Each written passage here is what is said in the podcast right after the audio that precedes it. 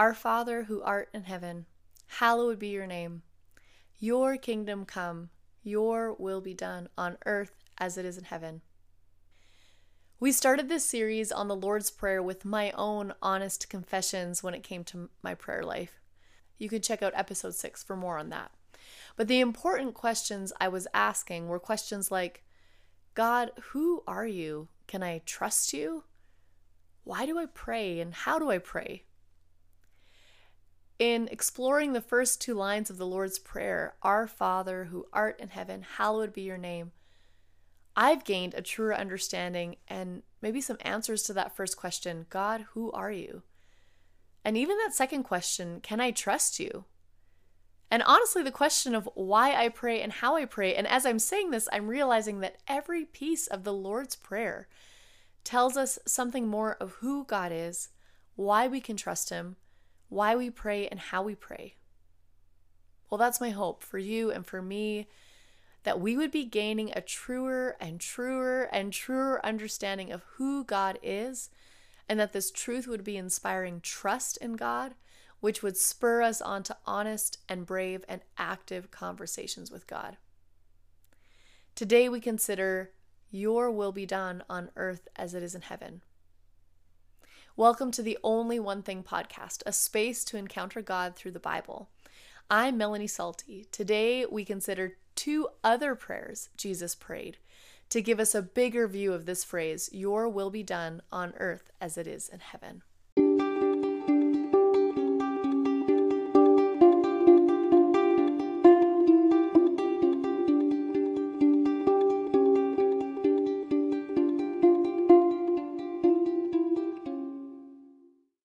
As I hear those words, Your will be done, I can't help but hear the echo of those same words in the Garden of Gethsemane just before Jesus is taken to be crucified. This is from Matthew 26, beginning at verse 36. Then Jesus went with his disciples to a place called Gethsemane, and he said to them, Sit here while I go over there and pray. He took Peter and the two sons of Zebedee along with him, and he began to be sorrowful and troubled. Then he said to them, My soul is overwhelmed with sorrow to the point of death. Stay here and keep watch with me. Going a little farther, he fell with his face to the ground and prayed, My Father, if it is possible, may this cup be taken from me, yet not as I will, but as you will. Then he returned to his disciples and found them sleeping. Couldn't you men keep watch with me for one hour? He asked Peter. Watch and pray so that you will not fall into temptation. The spirit is willing, but the flesh is weak. He went away a second time and prayed, My Father, if it is not possible for this cup to be taken away unless I drink it, may your will be done.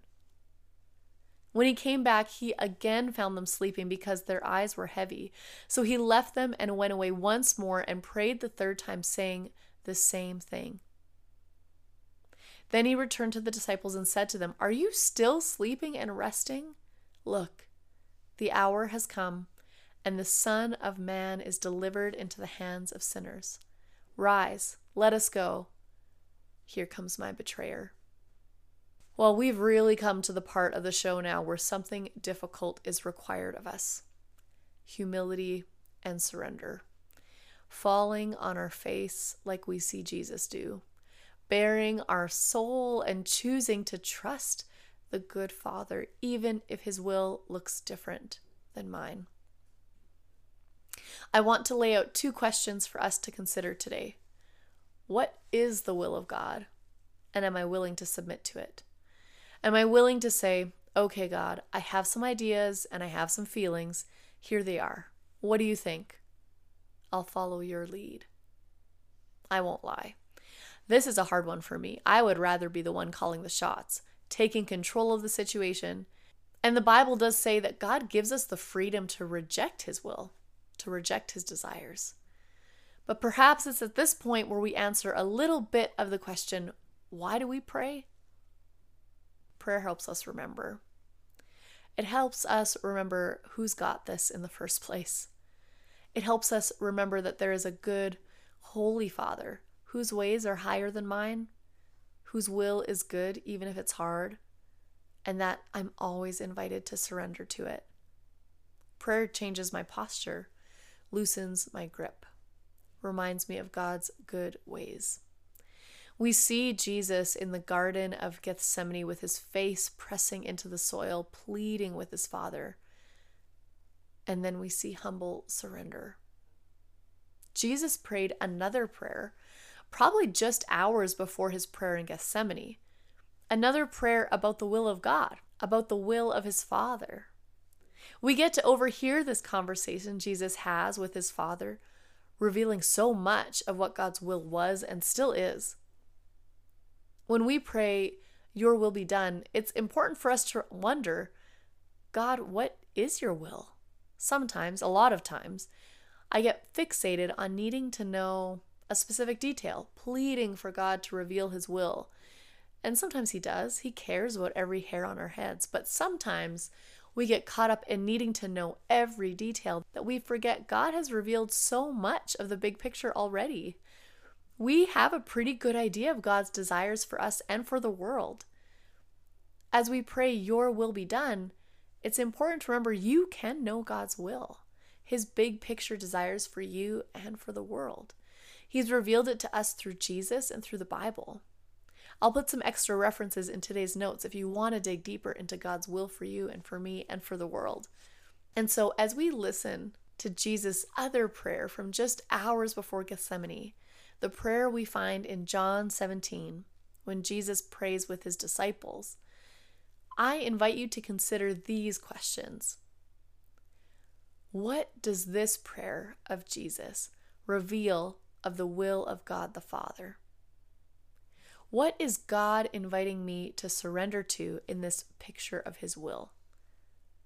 Am I willing to surrender to God's will, to His desires for me and for the world?